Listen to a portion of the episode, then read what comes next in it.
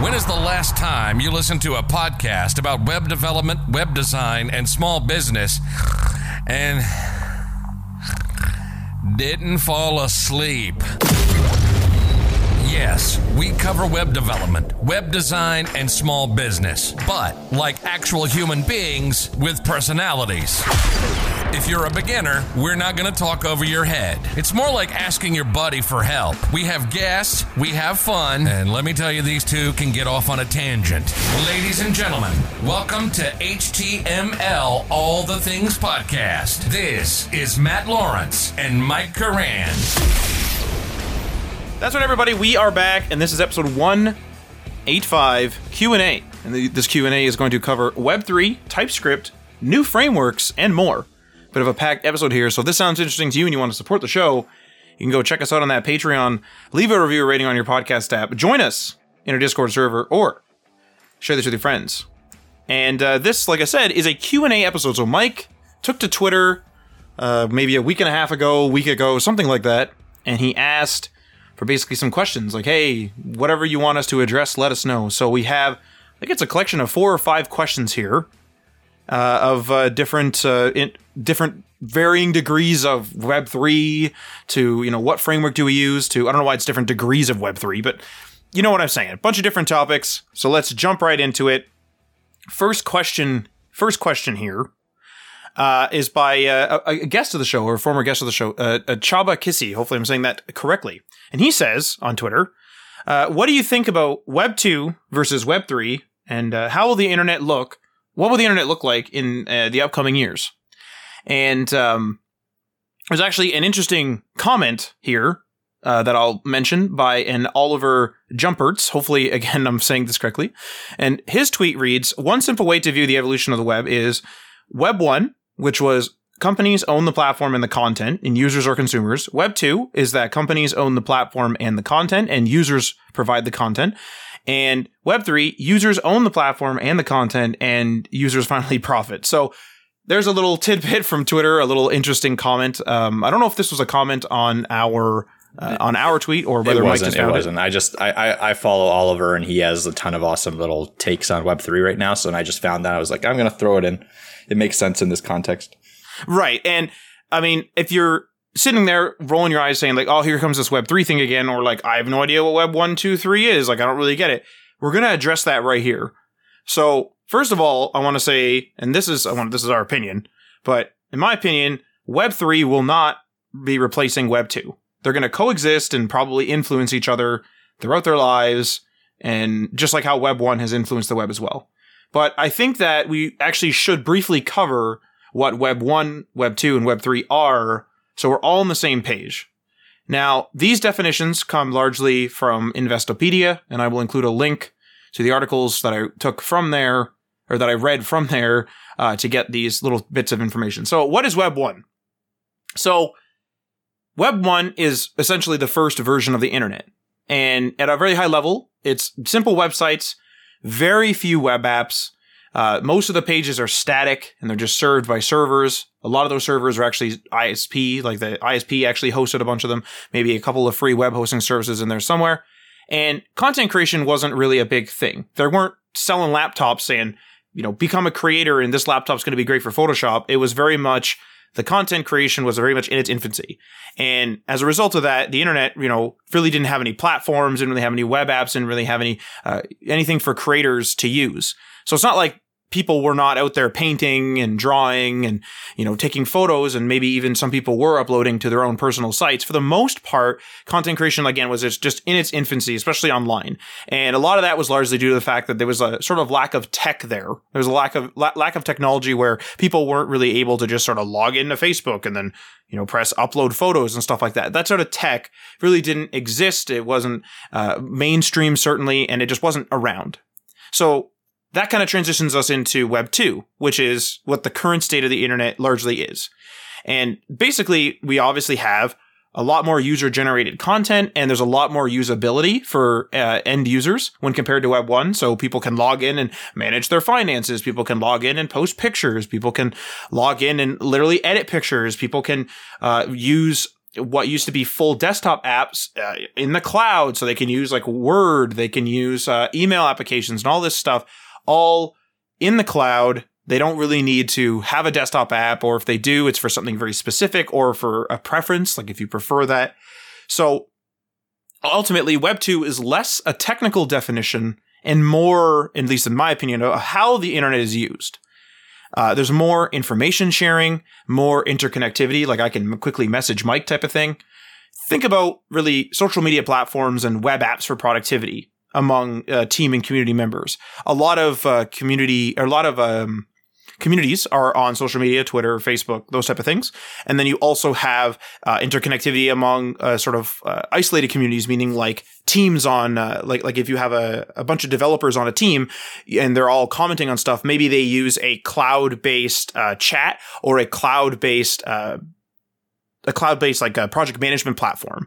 And what that effectively does is, you know, it's isolated because you don't want everyone to know all your, your N D A stuff. Like, hey, the, the, the server password is, you know, you don't want to be yelling that. So, but regardless of which, there, a lot of that stuff can still be done in the web browser among these little communities, like specific teams in a company. And then that will transition us into the big one that everyone's going to roll their eyes at and it hears about way too much, uh, is Web three. So Web three is, you know, by and large still being figured out. And a lot of this stuff is based on theories or current developments. And a lot of it realistically is probably going to get regulated or changed and this and that. So it, like what I say here again is our opinion. And a lot of it's from Investopedia as well. But remember that Web three effectively is in its infancy. And a lot of this is can change. And a lot of this uh, will probably change. And it might be different country to country based on regulation and all that. All that stuff, okay? But effectively, it's built upon con- built upon the following concepts, and that is decentralization, openness, uh, and a greater user utility. So there's no permission needed from a central authority to post anything, no central controlling code. Code is not controlled by a small group of experts. Uh, it is actually rather developed in full view of everyone, encouraging maximum participation and maximum uh, experimentation. If you think about this, if you go on to Facebook and you go to upload a photo, Facebook, I don't really upload it to fo- Facebook, but Facebook has the control over that photo in a way. So you could say, I'm going to upload this photo, and you select some sort of JPEG. Well, if Facebook doesn't accept a photo at that resolution, you're going to have to change your photo. You're going to have to shrink it down or change it in some way. They control it. And you're going through the centralized Facebook service, the centralized Facebook servers to post that photo. And then it will exist on a centralized Facebook server. Is is one example. So to kind of dive into these different concepts a little bit more, we have decentralization. So information is stored at a fixed location on a server somewhere and served as needed. That's how it currently is, right? In Web three, information is found based on content and could be stored in multiple locations. So that that uh, Facebook photo I, photo uh, example I have, short of it having backups or redundancies due to load balancing and stuff like that, largely it's it's your account. You uploaded the photo, let's just call it photo one. Now photo one exists somewhere, and that's it. And it's just in a fixed location, it's on a server somewhere, and it's just sitting there, whatever. In Web three, like I said, information is found based on content, and it could be stored in multiple locations. Now, this is where this is where the infancy part comes in, because I've talked to Mike about this, and I was like, hey, you know, they're they're starting to sell um You're starting, they're starting to sell different addresses like, uh, you know, .eth and .this and .that. And I was like, man, like, can we, can we run a site just out of pure curiosity on the blockchain? And Mike said, you know, this is, you know, way too expensive. It's, you know, not really feasible right now. So this is one of those like kind of baby steps where it's possible, but it's probably too, too expensive.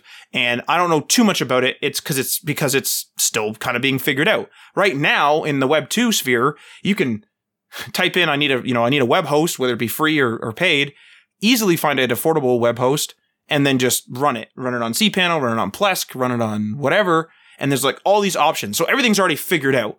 But as you can hear here, like, yeah, like Web three is decentralized, but it's still being figured out. The next concept here is uh, trustless and permissionless. So participants can interact directly without going through a trusted intermediary, basically without permission from a governing body. So like Twitter, for example. So I can go right in there and I can, you know, mess around with a post, or I can like, I can uh, like reply to a post, or I can edit a post or something like that. I can mess around with it. Like maybe I made a typo and I go and I mess around with it, stuff like that. But Twitter doesn't have to really, um, Twitter doesn't have to like approve that. Whereas Twitter, as we all know, doesn't like, it doesn't like to have an edit button. So no one can edit their tweets. Now, I realize there's a Twitter Blue solution, and I think way back in the day you could on Twitter desktop, regardless of which, there's no edit button, as far as I know. And so, like, that's because Twitter, the governing body, is like, no, that's it.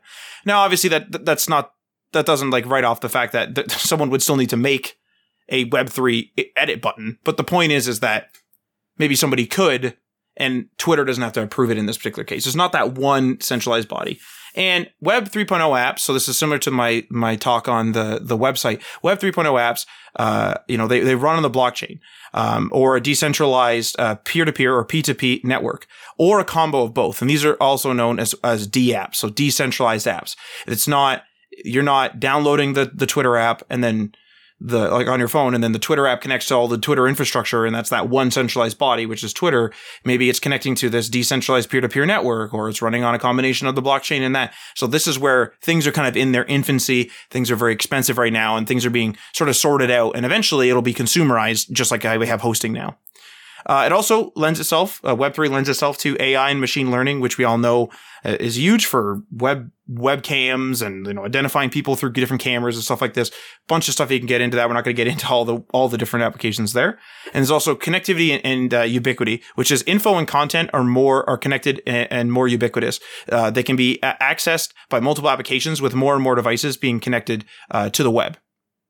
So, just as like anything else, we have. Uh, Uh, more and more things are connected. There's a reason why the semiconductor shortage affects things that you would never think of, like fridges, because half of these fridges are connecting to the internet now, or they're at least doing some sort of computation. So Web three is sort of uh, lending itself into this, or it, it's sort of growing, and it's being influenced by the fact that everything is uh, in Internet of Things, and so it's obviously being interconnected with that.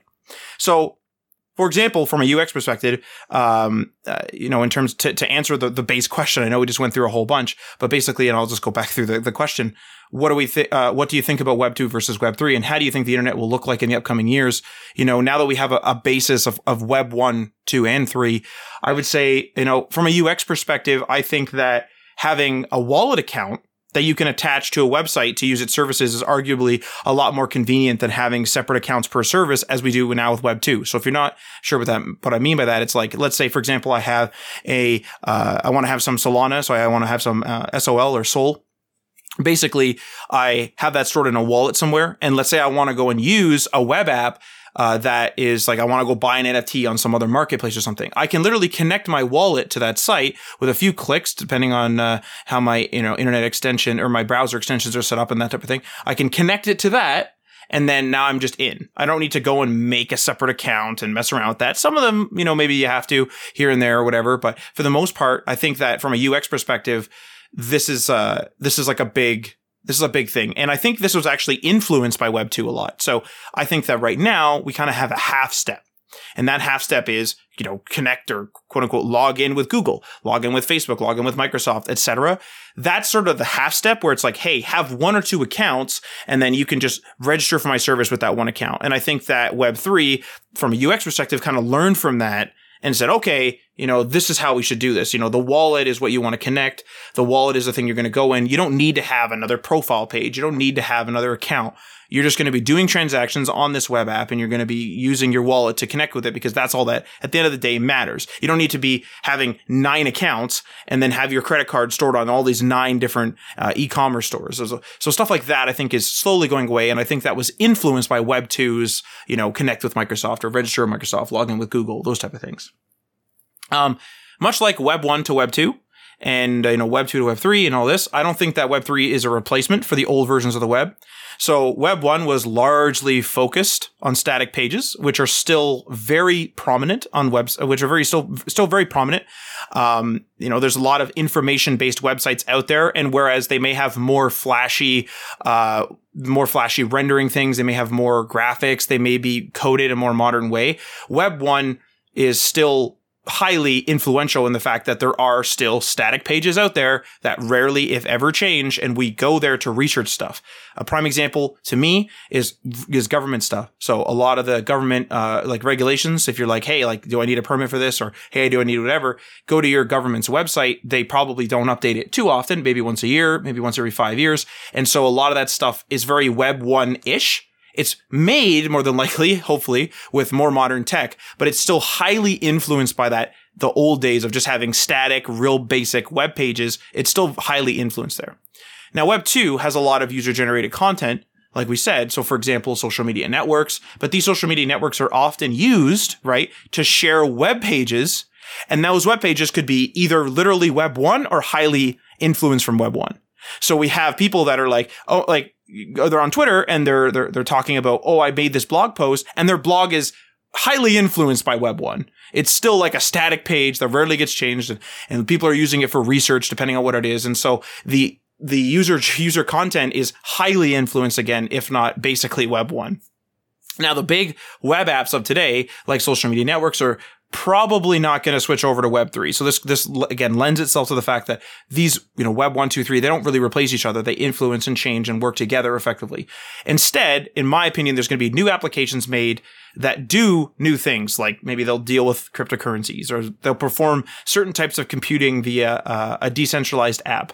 But personally, I don't think that we're going to have Um, like Facebook go, yeah, we're just going to become a decentralized app. It's like, why would Facebook do that? Yeah, like, you know, Twitter, oh, like, you know, Twitter, let's, let's get rid of all our centralized servers and let's become a decentralized app in the future. I just don't personally see that.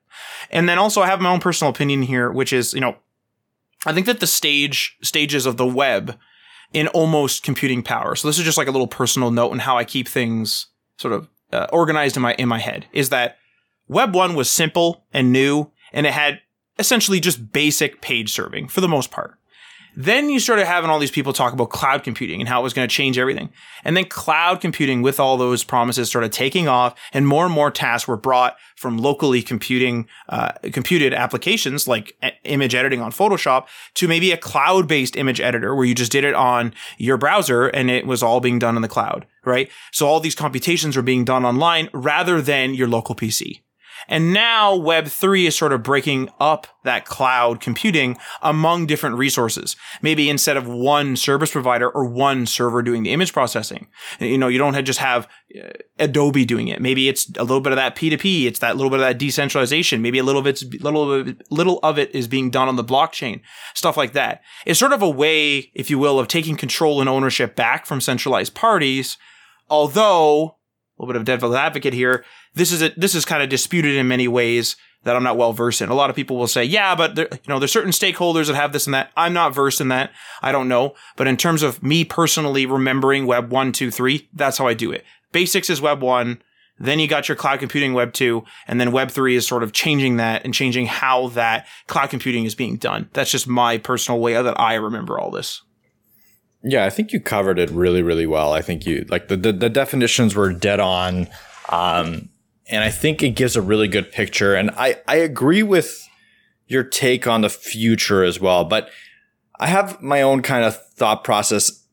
One thing I know for sure is that the the what we see right now as Web three is not going to be anywhere close to what it is going to be in the future. We have not come up with the Web three of the future, which is why I always hesitate to call it Web three. And I'm putting Web three in quotes. No one can see that, because I don't think this is like a, a replacement, just like you said, Matt, for Web two or Web one or whatever.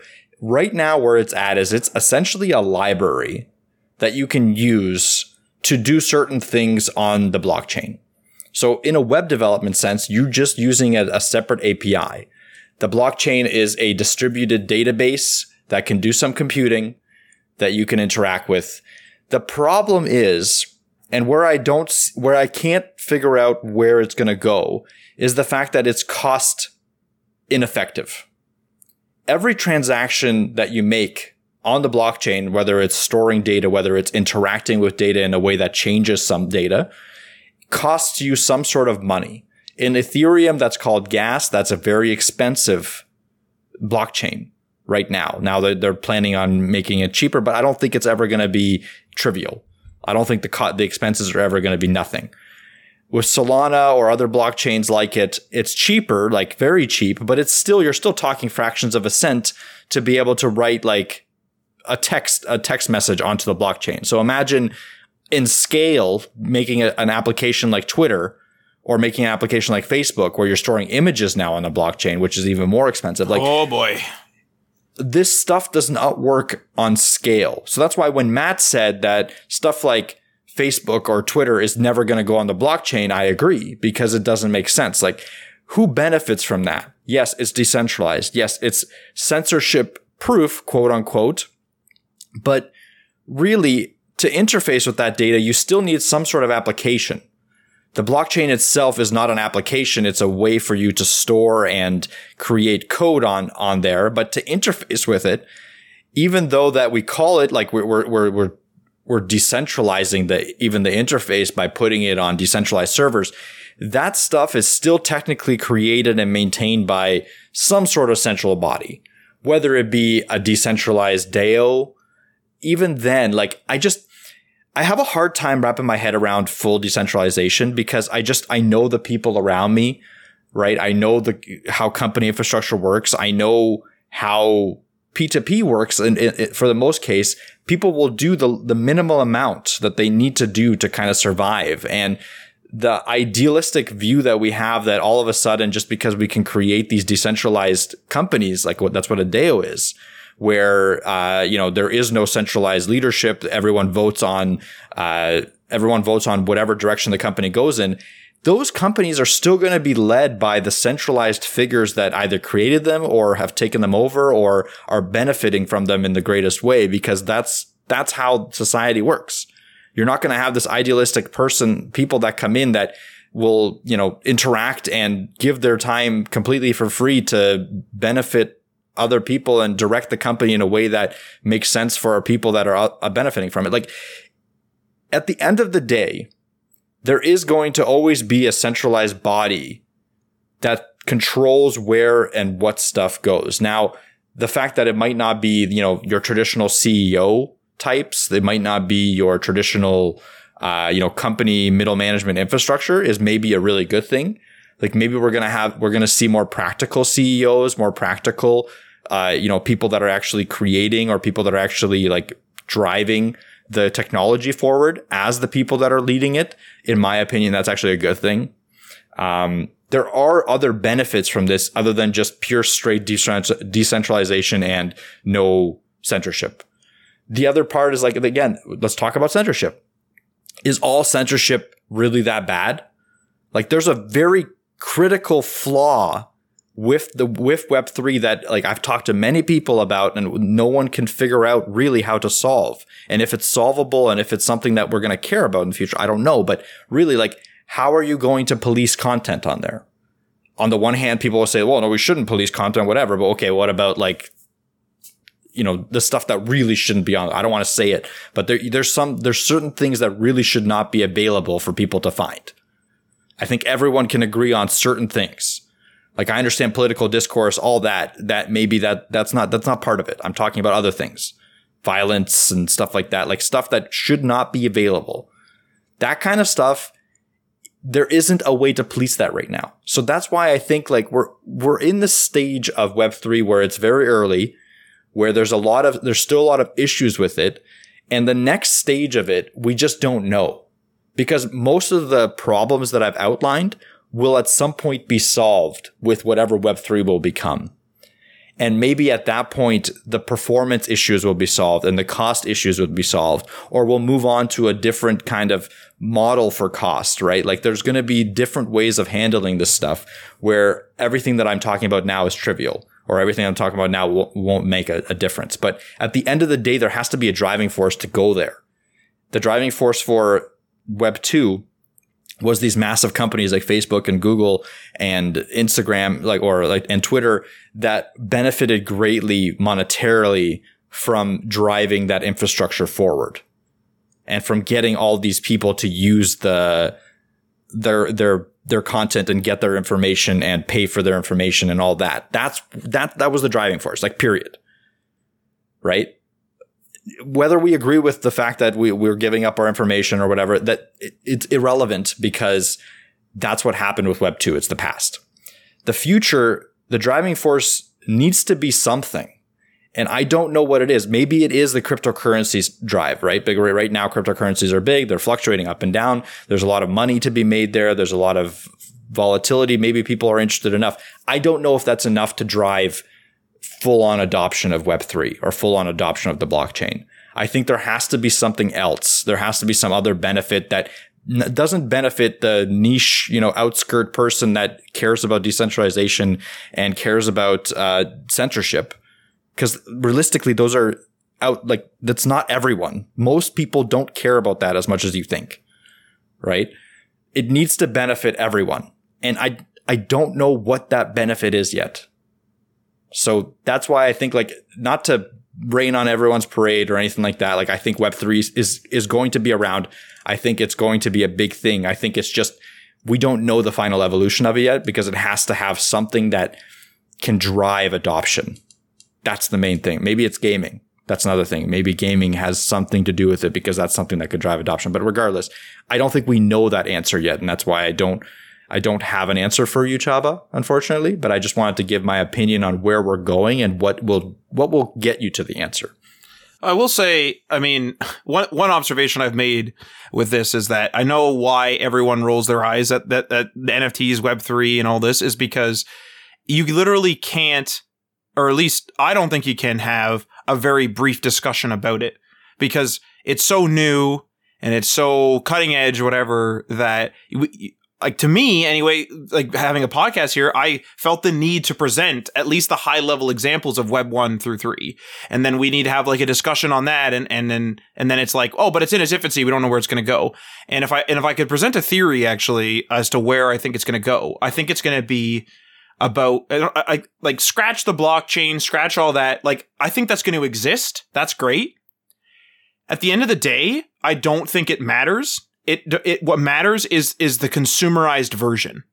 It could be running on the blockchain. It could be these DAOs. It could be, I don't care. I don't think the consumers care. Exactly. And so at the end of the day, I think it, what it's going to be is digital presence. I think we're I think what we're seeing right now is we're seeing um, consolidation.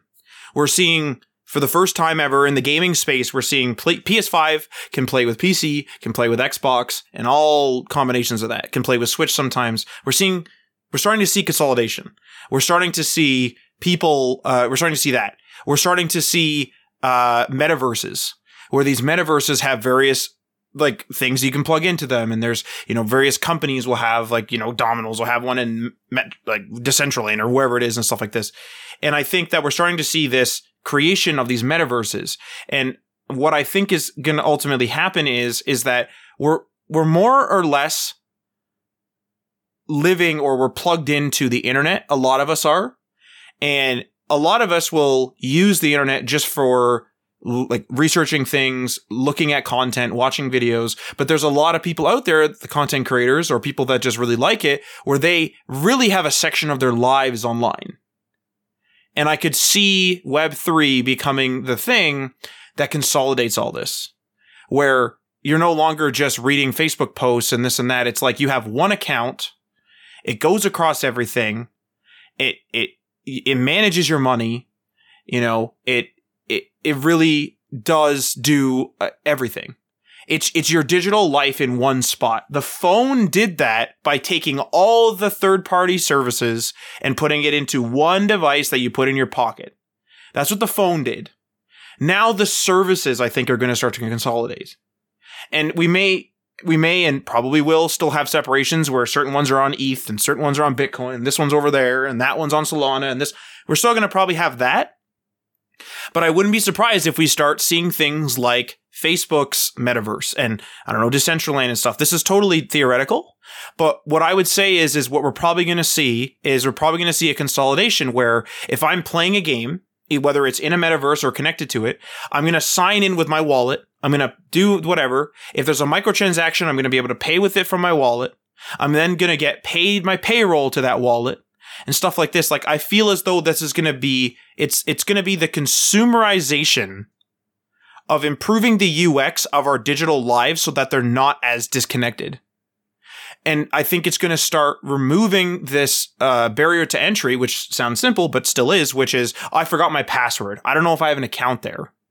I don't know if that's going to matter as much anymore. And so I really think that the consumerization is what matters. And that users, like especially people who are not into it, rolling their eyes at the blockchain, of course. Do I want to know how my web app for my bank works. I'm a web developer and I don't care. Let me do my investments. Let me make my transactions. Let me transfer money. Let me check on whatever. Let me download my tax documents. I don't care. Does it, does it take cloud computing? Uh, sure. Does it, like, I don't care. Is it load balance? I don't care. I want to log in and manage my, my finances. And I think that people are starting to have more and more of their lives online with COVID, especially, and then just naturally, to the point where it's going to become like, hey, we need to start consolidating this. Like, we got thirteen hundred accounts. This is out of control. Why do we have thirteen hundred accounts? And I think Web three is going to start sewing this together and really start consolidating things where it's like, I have one pool of money. I can plug it in anywhere. I get paid on there. Stuff like that. There's definitely going to be different standards and companies competing for it and stuff like this. And it's not going to be as smooth as what I'm saying. But it's just like how if you exist in one digital centralized ecosystem today, if you're a Microsoft person and you're you're gaming on an Xbox, you're using Windows, you got one account for everything, you know, you're on Word, that's how you do your work, and you're sending emails through Office three sixty-five and you do all this, there's your ecosystem. Think of, in my opinion, Web three is going to connect to not just Microsoft, but it might connect to Decentraland, it might connect to the Facebook Marketplace, it might connect to this and that and this, and not, not Facebook Marketplace, Facebook's uh, Horizons or whatever their their, meta, their metaverse is, to the point where everything is just easier. And that's where I think we're going. There's a reason why password managers, as simple as they sound, have taken off, because it's out of control. We got friggin' passwords everywhere. And we got data breaches and stuff everywhere. And it's hard. Like, it's it's hard to manage everything. And I and I, I, I could see Web three coming in and being like, okay, one wallet. Maybe we consolidate some of those. And we deal with all, like, nine hundred of these services. Connect your wallet or connect your identity to it. And your wallet's connected to your identity somehow, you know, whatever. They'll figure out the the logistics, I'm sure, through the consumerization. And I think that's what's going to happen, is consumerizing all this is where it's going to go. Uh And I know I said it was going to be brief, but again, with Web three, here we go. Like, I'm gonna add. I'm gonna add to it. I'm gonna. I'm gonna go on, on on another tangent here as well. Actually, uh, we're not gonna go brief with this one because it's it, there's a lot to talk about. Um, another aspect of Web three, I just want to briefly touch on N F Ts because I know people have some. They have some hesitancy with them, be- and for for good reason. Because they're annoying. Because they're annoying. Period. Like, if you if you look at the N F T projects that are a- actively being developed, there's hundreds of them, and it makes zero sense how each one of them could ever retain any value. Doesn't make any sense, and they won't, in my opinion, for sure. But there You're is sure. Yes, for sure, because there's just like literally every day there's like projects being developed with thousands of different N F Ts. Like, it doesn't make any sense. It's like if it's like if Magic the Gathering created like a clone of itself of different kinds of cards every single day for like two years and then be like, oh, which one's worth money? I don't know. Like, it doesn't matter. But that's not the point that I want to, want to try to make. There is some utility that could cap, like N F Ts could have some structure to them where they could potentially uh, exist and have, retain value and be used, right? They're non-fungible tokens, meaning that they, they can't be changed. So when you create an N F T, when you create an image or something like that from a collection, you own you own the rights to that image, right? So people can still download that image, whatever. They can right-click, save as. But if it comes down to it, if you need to verify who owns that image through your wallet, you own that image because it's literally in your wallet. Like, the reference to that image is in your wallet.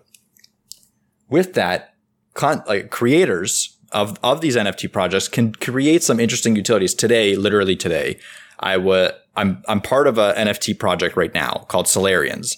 And one of the interesting utilities that they were talking about that kind of made sense, and I don't know if they were if they're going to be able to fully pull this off. I just want to give that disclaimer right now. But essentially, it, the Solarians are little robots, little two D animated robots, right? What the project has done is they've invested in and and invested in a three D artist to create three D versions of all the robots, all nine thousand nine hundred of those robots.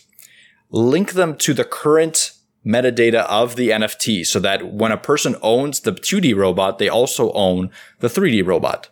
And the three D robots are actually uh, rigged in the sense that it, like for, for either Unreal or Epic Engine, I can't remember, they're rigged as three D objects so that when they, they can be put into a game and actually animated.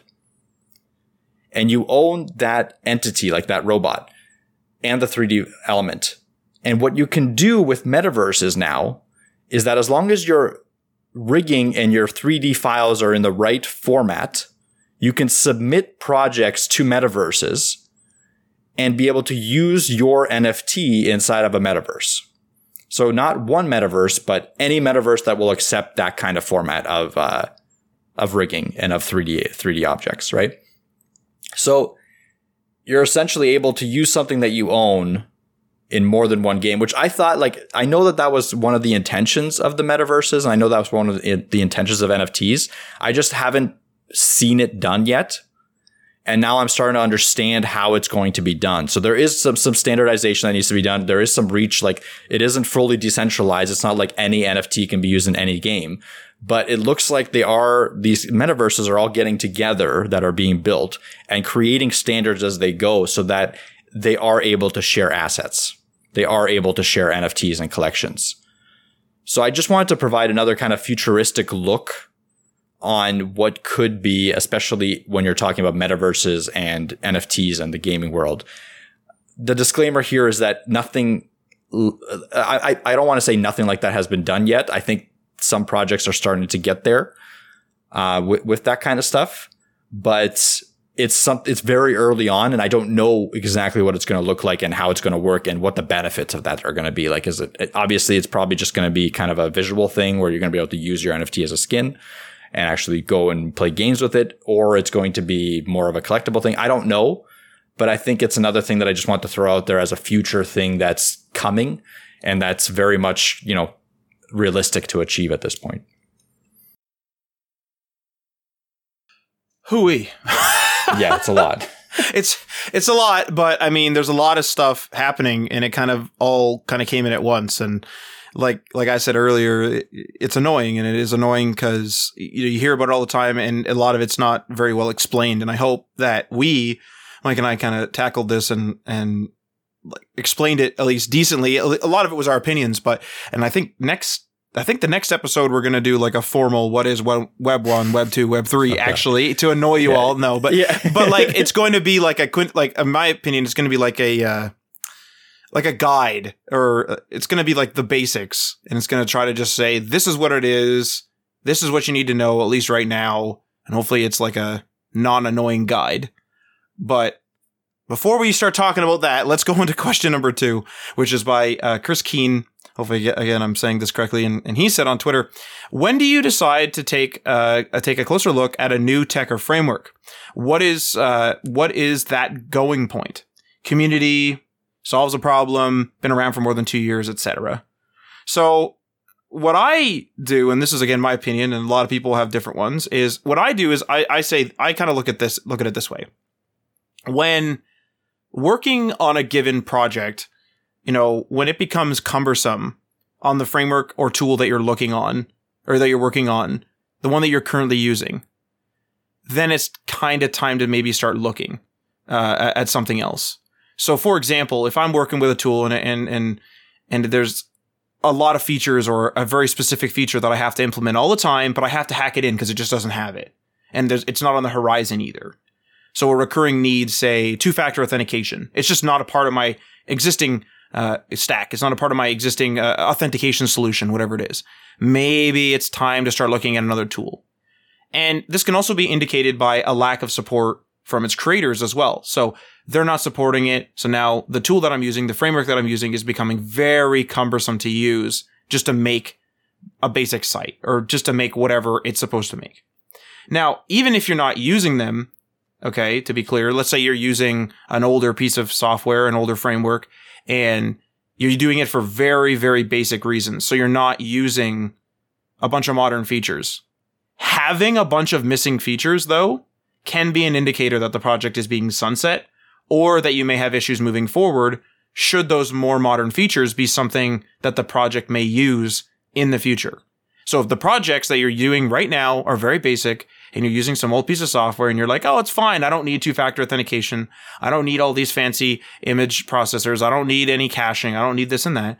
And if you do not care about that, if any of those projects grow even a little bit, if they change even a little bit, you're probably going to start having problems. And to me, that makes that means that the tool I'm using is making it cumbersome to work on the to work on the project I'm using, and then I'm out type of thing.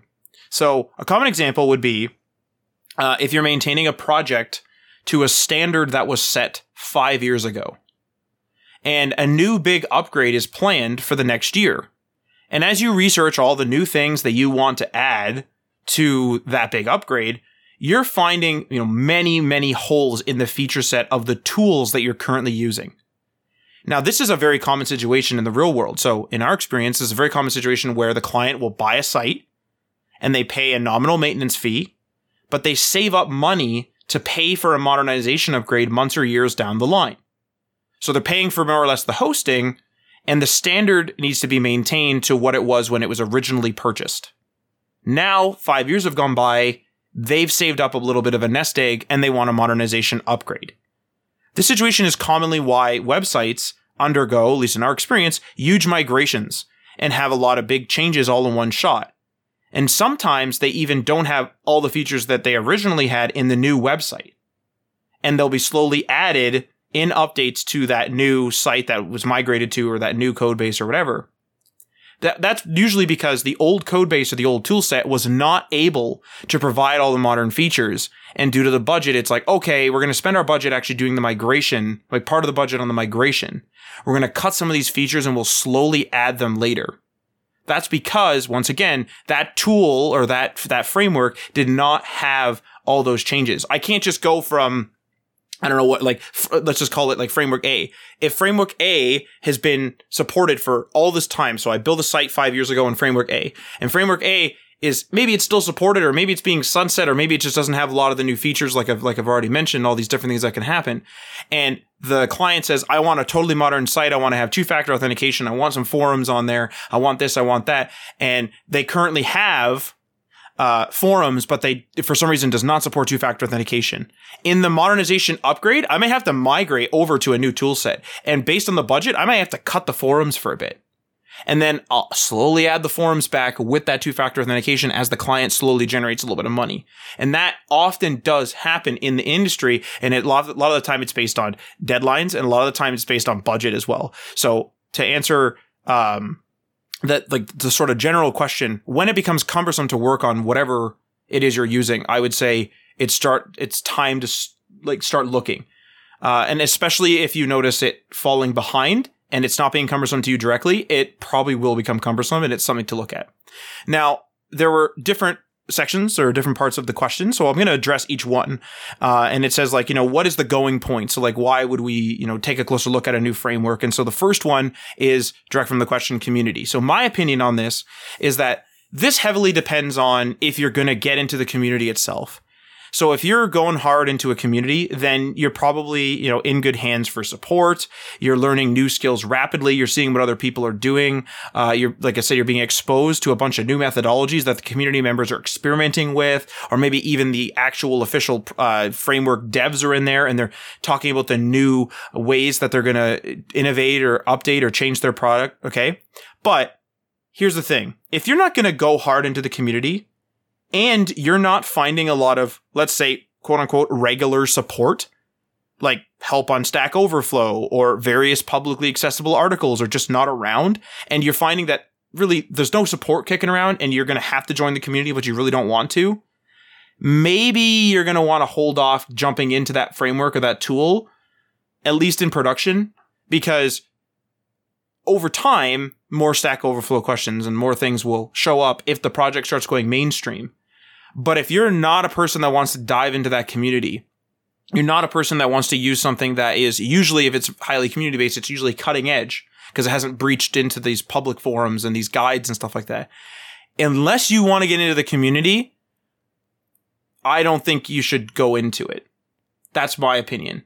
So it really depends on what your your stance is. Do you want to go into the community and really see it developed and that, and you you know you're going to get a bunch of support, you want all the cutting edge stuff, then go for it. But if you don't want to do the community stuff and you're not seeing that those publicly accessible guides yet, I'm saying that that they like the community isn't uh, an aspect of something that you care about when you're selecting that tool. Mm-hmm. I think, yeah, I, I'm going to bring it into uh, the React versus Svelte conversation a little bit right now, because I think it, it plays a role in this conversation. Um, so React is kind of like the, you know, the maintain, like the the original project, I would say, or the project that you're probably working with uh, most of the time. And then you see Svelte kind of appear on the horizon, especially when we're talking about community, right? So if you're part of like the Twitter community or you're part of some sort of Discord community and you see people start mentioning Svelte, you see people start working with Svelte, and you're still working with React, that's a very realistic scenario that's probably happening to people. Now, because people are mentioning Svelte more than React in that community, that doesn't mean that people aren't using React more. React is still much more popular right now, even though it's not talked about as much, I would say, uh, as it used to be on Twitter. But Svelte is being talked about more.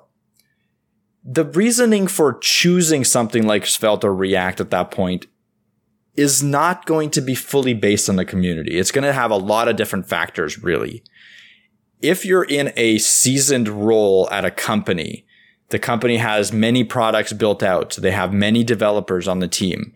Everyone knows React. They've already been working with React. It would be very difficult to make the switch for company-wide to something like Svelte. It would just be a crazy thing to do all of a sudden, like literally insane, in my opinion. But this is where it gets a little bit more complicated. Let's say that you're maybe in a role in that company and all of a sudden there's like a tool that needs to be built out internally for that company or something. And you have the choice now, and you're, you're maybe you and someone else are building it together. Maybe it's just yourself. I think it's important sometimes internally in a company when they see new technology start coming up, to, for small projects internally, start to experiment. And what that does is maybe you're not going to switch to it fully, but it allows your developers internally to start seeing what's available and how the different technology paradigms that are existing on the horizon. And maybe if, you know, you have buy-in slowly as you go. So maybe you create one app, one app in Svelte, and you see a couple people different using it, and you talk about it internally, and someone else decides to do the same thing, or someone else decides to do a different technology. You can have that internal conversation when a new project comes up. Maybe it, then it's time to start slowly switching to it. It's never going to be an abrupt switch. It's just not going to happen. But a new technology in terms of community will come up. You'll see it come up. And it'll be far down the line when you're actually going to be starting to switch to it. If you see a new technology come up and it's the first time you see it come up, like SolidJS or something like that, it's the first week or the first month that it's come up. I would never suggest someone to make the switch on a, on a production project right away. It's something that you have to kind of keep an eye on and see the maturity of it and see if it consistently comes up. For instance, Deno. Deno is a backend service that's similar to Node.js. Node.js is used in many production servers. Deno came up and had a really big, really big presence on something like Twitter for a lo- like not for a long time, for a couple months. And all of a sudden it just died.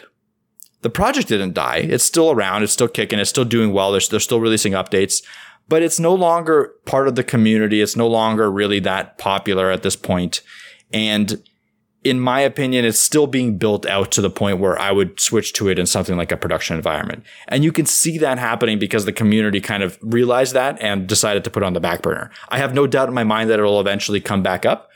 But for you as, as a person that's monitoring the community, as part of the community, you can tell and you can make that infer- inference that, hey, maybe I should just stick with Node. Maybe I should just look for other technology or, you know, be in that sense.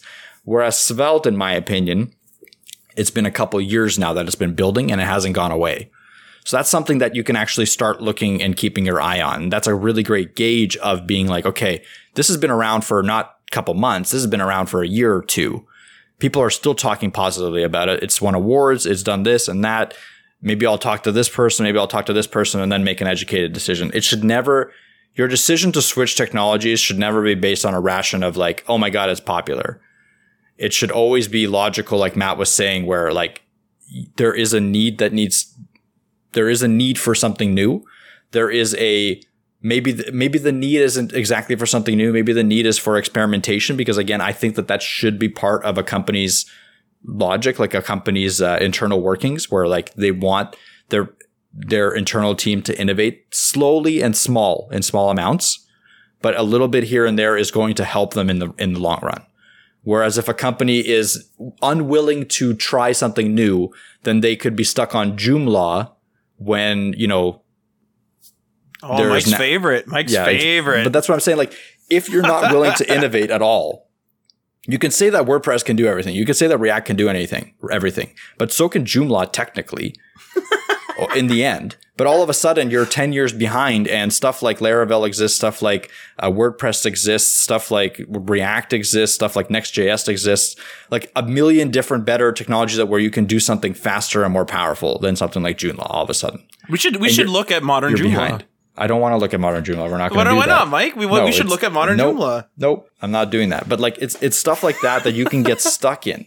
jQuery is another really good example. Like jQuery is, is an amazing tool, was an amazing tool. And I give it all the props for what it could do, because it, it bridged that gap between browsers when it needed to be bridged. That was a really important functionality of jQuery, because it provided you with a lot of, it, it essentially detected what browser you're working with and used the right methods to c- accomplish the task that you're trying to do, instead of you having to, you know, create different, you know, if statements for which browser and trying to write different code. Because browsers used to do things differently a lot more than they do now. So it did a really good job on that. It did a really good job of D O M manipulation when it was a little bit more difficult to do with JavaScript. JavaScript caught up. Now using jQuery is a little bit of overhead that doesn't make sense. Learning learning something like jQuery from the get-go almost doesn't make sense now, because straight JavaScript is going to benefit you more in the long run. With straight JavaScript, you can jump into any framework and understand the inner workings of it. With jQuery, it's still there. Like, it's the fundamentals of jQuery is still programming, right? Like, you can still bridge that gap. It's just going to be like, why? Like, it, it it's going to be a little bit harder. It's going to not make as much sense. And you're going to, you're going to be stuck in that, like, is this jQuery? Is this JavaScript? Which we all were stuck in at some point when we were learning it. And, uh, that's, that's not going to benefit you.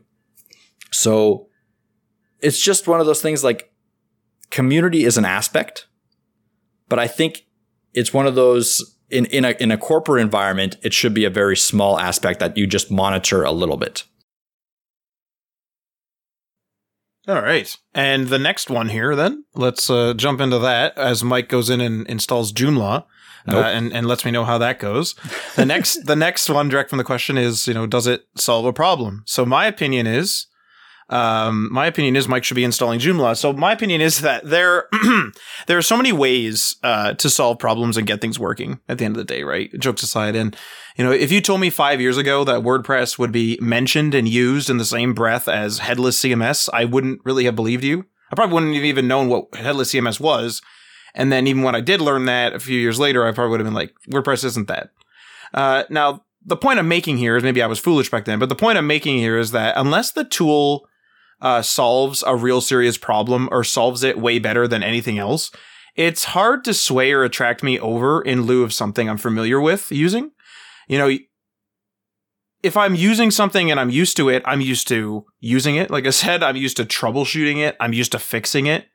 Experience is hard to get and it takes a long time. So pulling me away from the experience I've gained is very difficult. So on its, on its own, if the, if the, Uh, if the new tool you're looking at solves a problem, there's probably another way to do it. And so for me, it by itself, that isn't enough. I, oh, did you have more? Sorry. No, no, no, okay. Go ahead. No, so, please. Yeah, I, I agree with you on this one almost wholeheartedly. I think if, if the tool solves the same problem as the tool you're already using, that should not be a factor for you. Having said that, like for me, th- this is this is where Matt and I differ, right? Like this is the big difference between Matt and myself, and I think it, it's a really good difference to have in, in a team. I always like to look at new stuff. I always like to try new thing, try new technology and stuff like that. Um, so I'm, I will, I will be more likely to like reach for a new tool rather than continue using something that I'm I'm used to. Having said that, that is not the correct or the probably the majority of people's thinking. And I think it's more important to get good at programming, to get good at solving a problem rather than worrying about staying up to date with technology. Matt's point of WordPress, WordPress can still do it all. If you're really good at WordPress, it's a very lucrative market. It's been around for a very long time. There's plenty of legacy WordPress sites that are built very poorly. If you're really good at WordPress, you can go in there and optimize them and create a better, better experiences inside of that. That's going to be a huge lucrative market for you to continue working in, in for the next five, maybe even ten years. You don't have to worry about it, which is why I think like just getting good at troubleshooting, getting good at problem solving, getting good at writing code is your main focus rather than just being like me where I'm constantly looking at the newer technology. Now, I'm I'm saying that like tongue in cheek. I, I don't actually do that all the time. I, I do make my decisions and stick to them for a while and, and get better at it and stuff like that. It's just I'm more likely to go to a new technology. So that's why I bring it up. But regardless, find some like if, if it's just something that solves a, the same problem that you're already solving with the technology that you're using, that's not a reason to use it. Absolutely. And the next one here is uh, been around for two two or more years. And so my next so my opinion on this part is that, you know, this sounds like uh, like this sounds like the the person asking the question is worried about support. And I think that being around for two or more years is a good indicator, but there's a lot of other things that you should be looking at, including adoption rate, uh, community activity, uh, update schedule from the creators. Is there some sort of roadmap? Uh, do they add new features or do they just do maintenance sometimes in their updates? You know, is it falling behind, but they're like they're keeping it secure, but they're they're not really adding new features, that type of thing. So, for example, WordPress has been around for years. There's tons of money to be made as a web dev using WordPress, or even a developer making plugins for WordPress users. It has t- it has had a ton of updates over the years and has been modernized reasonably quickly for the size of the platform. So therefore, it'll be sticking around most likely. So stuff like that, I think, is more important than the age, although it all come kind of comes together. And anything can happen. That's something to really keep in mind, is anything can happen. A company can just shut down overnight. You could spin all your clients up on some C M S, and you better hope it runs locally, because if it runs on a C D N or something and that company shuts down and that C D N goes away, that remote those remote resources disappear, it's gone. And even then, now you don't have updates to that C M S, and that's not, you know, the greatest thing in the world. So really is like, you know, kind of re- reflecting on community, or does it solve a problem, been around for more, two or more years. You know, I, I sound like I'm being pessimistic with all my things of like, oh, like poking holes and stuff. But I think that's what you really should be doing. Is you should be looking like, does it have a community? Just poke some holes in it. Does it solve a problem? Poke some holes in it. Has it been around for two more years? Poke some holes in it. Because at the end of the day, if it doesn't hold as much water as you need it to, then you shouldn't be switching to it, or you shouldn't be switching from it. Or maybe you should be switching from it if it's not doing what it's supposed to be doing. And so that's my two cents on this entire question. I like I liked your poke holes and then hold water analogy there. That was uh, that was a good little transition. I liked it.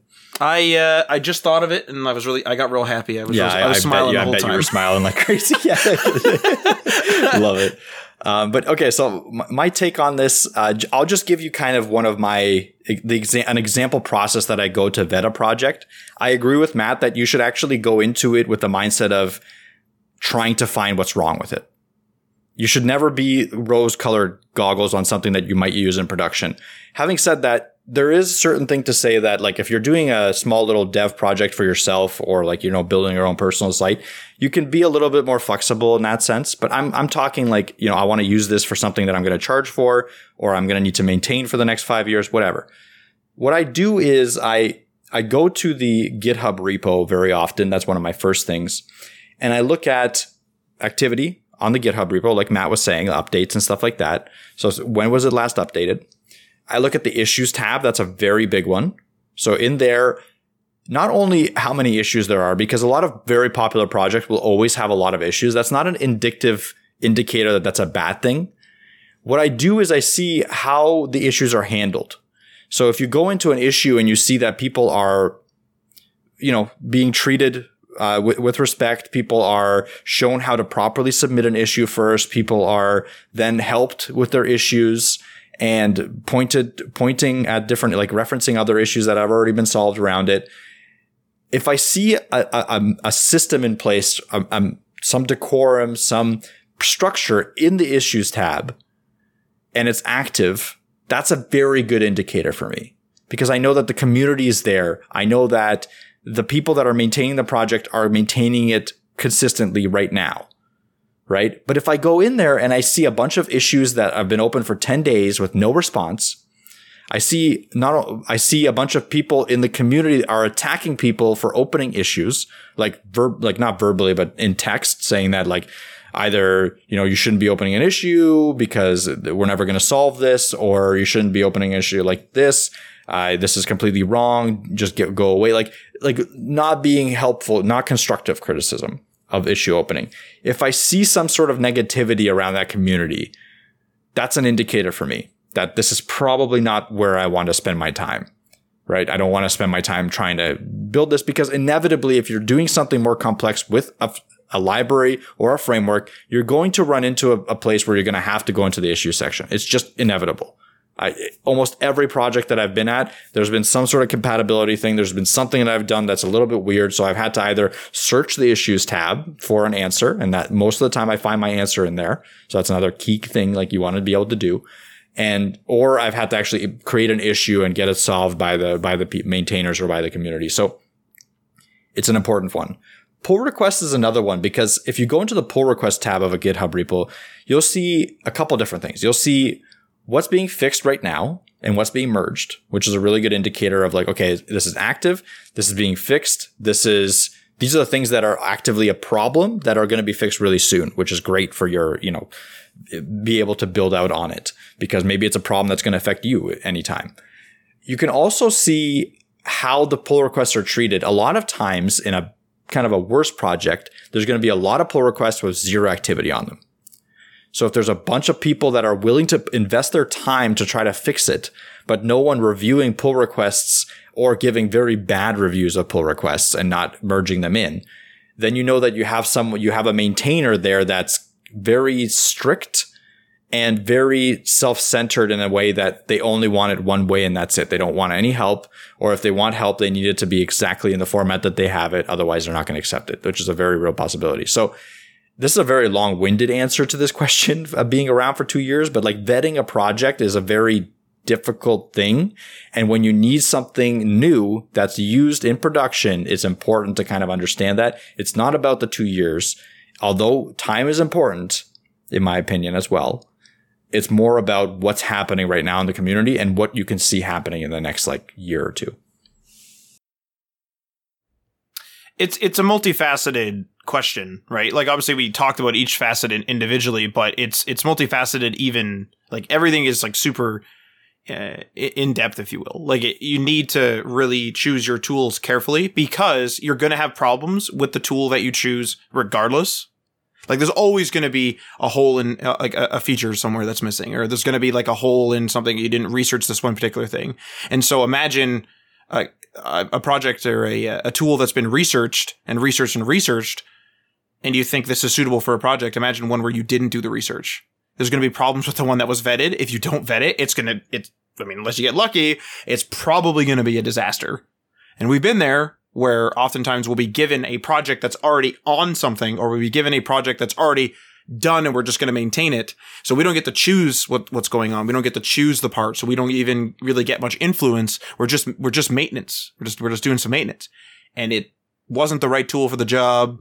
We've, we've seen all kinds of different stuff. We've, we've seen airline software be used just to manage a calendar, like full on airline, sell tickets, the whole nine. And it was modified to just have a, an interactive calendar. So, like, stuff like that is all over the place. And, like, I'm sure we have crazy stuff like that. And maybe it was due to a certain re- like certain reason.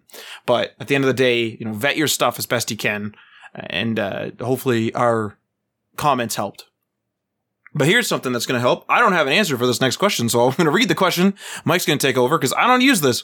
So, uh, this is by... Uh, I I presume I can read this as a word, but I'm not sure. So J four W eight N on Twitter uh, says to to TypeScript or not to TypeScript, and if so, should this be on the short list of things to learn towards the beginning of a dev journey or sometime after? So H T M L, C S S, J S, you know, frame framework or TypeScript type of thing.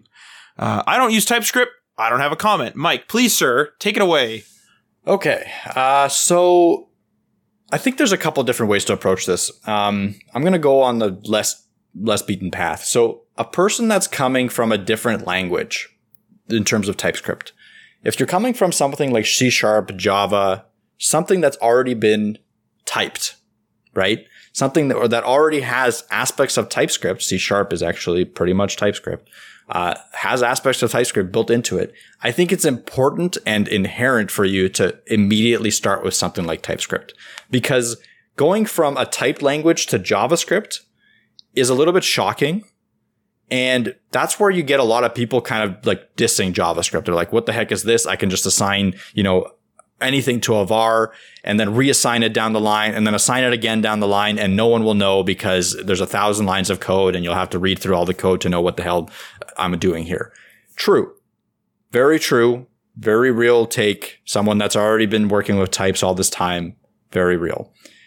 Having said that, if you're someone that's just new to development, is it on the short list of things to learn? I think roadmaps are very difficult to talk about. We've talked, we've said this before. I just talked about it on the Scrimba podcast recently. Roadmaps in general, like me telling you that, hey, learn H T M L, C S S, JavaScript, TypeScript right now, and you go and try to learn it, and all of a sudden you hate a certain element of it, and then you go out of development because you, you're trying to follow my roadmap and you think that is the right way thing to do, is a very dangerous thing for for people being gate kept from learning development. Do I think that TypeScript needs to be part of the early, the early stages of learning? I personally, no, I don't think it needs to be. I think H T M L, the three pillars, H T M L, C S S, JavaScript, learn how to build a cohesive application. If you're just new to development, you've never touched a programming language, those are a perfect three, three things to build layouts and add logic to those layouts. Add a framework in there like React or Svelte or Vue, perfectly fine as well, right? Right after you kind of learn the, the fundamentals. Having said that, again, to play devil's advocate, TypeScript, if you want to be good at the fundamentals of programming, if you want to have your skills transferable, like let's say that you just want to learn programming in general, and you want to maybe sometime do like data visualization or sometime do maybe some Python scripting. Python's a bad example because it's also not really strongly typed. But uh, if you want to at some point be more than just a web developer, let's say. If that's your goal right from the get-go, then maybe it makes sense to use TypeScript right away. It's not like TypeScript changes everything all of a sudden. TypeScript is, depending on the rules that you set, because you can set the rules, is a additive thing that you can add to your code. So you can write JavaScript in TypeScript and it still works. It's just like a lot of people will say, like, why would you do that? Well, it's a great way to introduce yourself to something like TypeScript without giving you the rigid boundaries of having to type every single little thing that you're doing, right? So instead of giving yourself those rigid boundaries of being having to type every variable, every function, every return type, and every constructor and all that, adding it into your project and starting to type and starting to understand what typing even is, right? I'm not going to get too far into it, but it's essentially like giving your variables a a way for them to know what's going to be assigned to them. So if you have a variable that is supposed to be assigned a a number because you need to multiply that number down the line, you're going to assign the type of number to that variable. And then if you ever try to assign a, a string to that variable, it'll give you an error inside of your code without you having to run it. And then you'll know that, hey, I, I'm doing something wrong here. So it's a way to kind of check yourself before you wreck yourself. No, I, but damn like, it. No, it's, it's, it's a way, it's a way to make sure that you have your, your code is being run in the proper way. And especially when you're working in a team, this is where TypeScript becomes very important. When you're working in a team and you're passing code off to people, it makes it very easy for them to be like, oh, these variables are supposed to be numbers, integers, strings, uh, booleans or functions or whatever. Like, they know right away. And then they can assign them properly, or they can troubleshoot it properly, or they can expand on it properly. So I know this doesn't fully answer your question, but I don't want to fully answer your question because everyone is different. When you're learning, if you try, like, let's say you try to learn TypeScript in the beginning and you freaking hate it, get rid of it. It's more important to find what motivates you to continue learning rather than find the perfect path to learn everything exactly how everyone should learn it and burn out and, you know, hate development process. Find what you like to learn. Like, if it's if it's just JavaScript initially and you don't want the extra added thing, you'll learn TypeScript eventually if you if you get there, right? When you need it. I don't think that's going to be too much of a problem as long as you can establish that motivation to learn.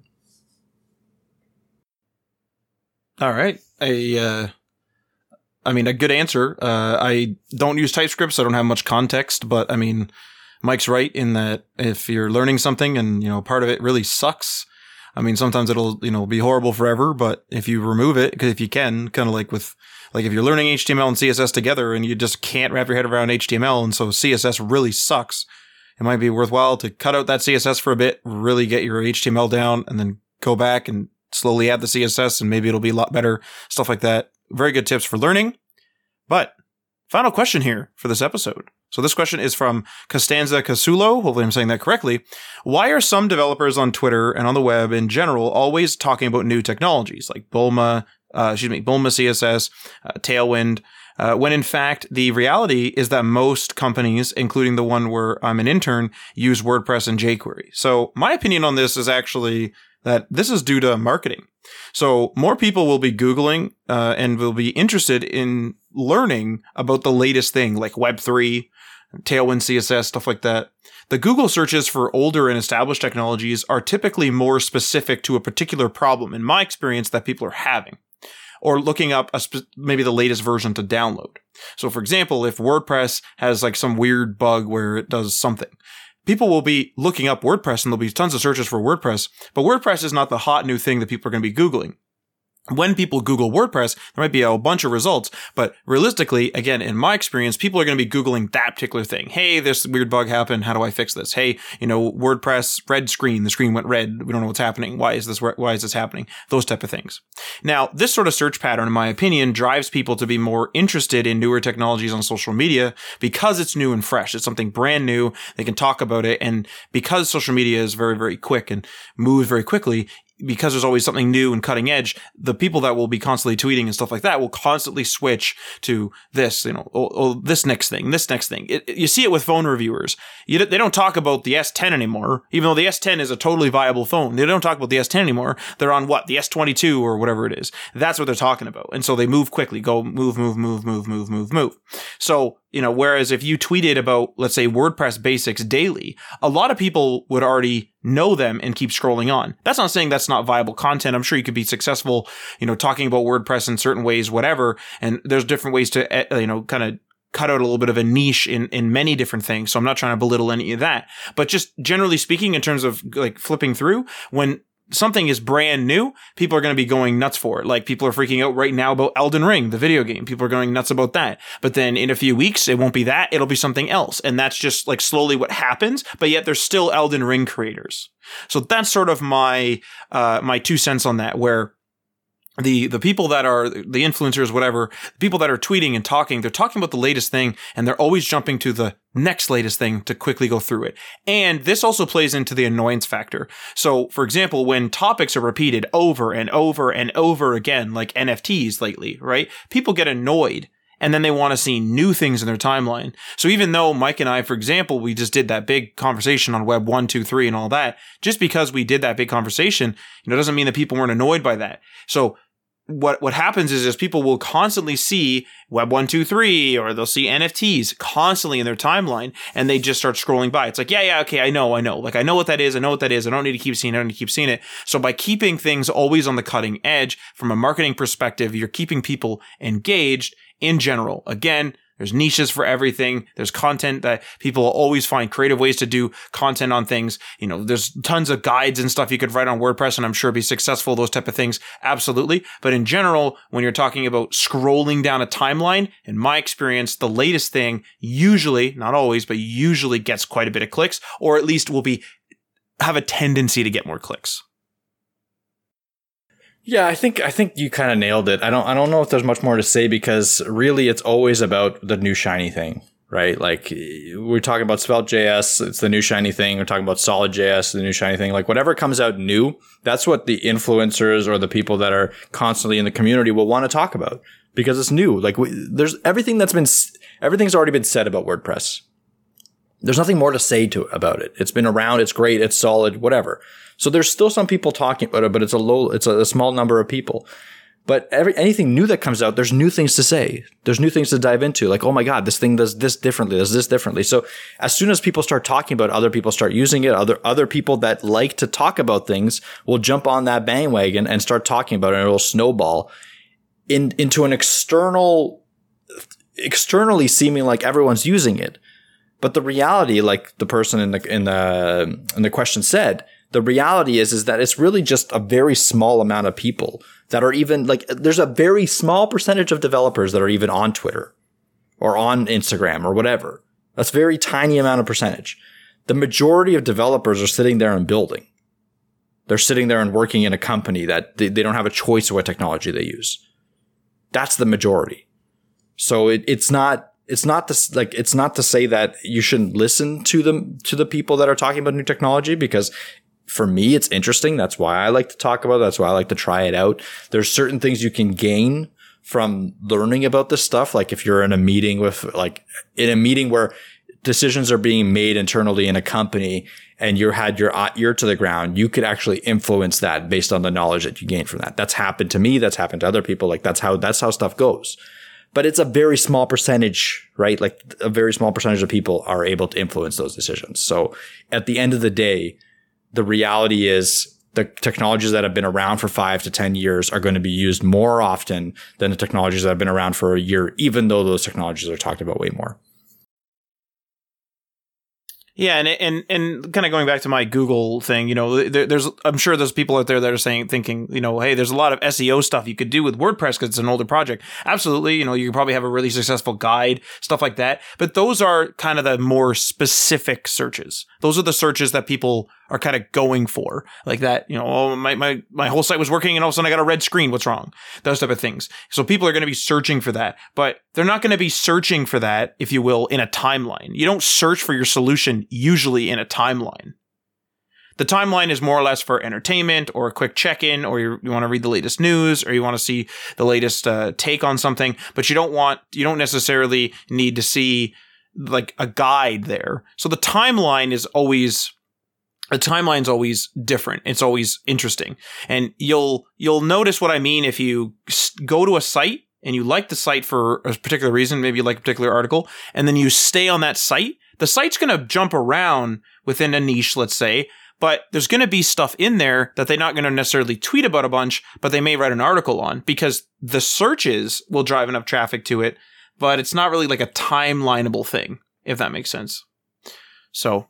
Well, that, that does conclude our Q and A episode, and I hope that you uh, enjoyed that. I know that uh, we were long-winded answers on a bunch of the questions, and uh, hopefully that gives you a whole bunch of details and a whole bunch of that. I will be including links uh, to the resources that I use for the web two and three and one uh, definitions from Investopedia.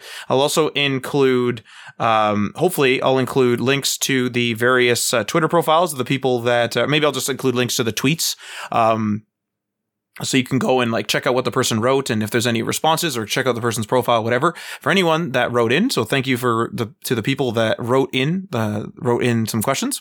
And uh, remember that if you want to support episodes like this, you can go check us out on Patreon. That's patreon.com slash HTML All The Things. And many thanks to our three dollars tier patrons, Sean from RabbitWorks JavaScript on youtube.com slash RabbitWorks JavaScript, Garrick from Local Path Computing and Web Design on local path computing dot com, Ryan Gatchell from Blue Black Digital via blue black digital dot com, Chris from Self-Made Web Designer via self-made web webdesigner dot com, Tim from The Web Hacker via the web hacker dot com, D L Ford from d l ford dot i o, Bib Hashtash from nine block media via nine block media dot com, Jason from Geek Life Radio via geek life radio dot com, Michael Curie from M C Web Studio via m c web studio dot c a, Magnus from YesWeb via yes web dot s e, Jeff from Twitter via at the Jeff McHale, and uh, Edubloxians as well. So Edubloxians, that's game design for kids, edubloxians dot com.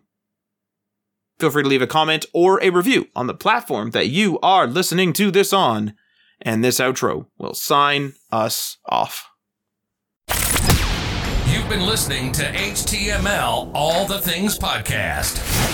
Web development, web design, and small business. We hope you've gotten some useful and practical information from this show. And we hope you appreciate that we talk to you like human beings. And we hope you had some fun. We'll be back soon. But in the meantime, hit us up on social media. On Facebook, Instagram, and Patreon at H T M L All The Things. And on Twitter at H T M L Everything. Until next time, this is H T M L All The Things, signing off.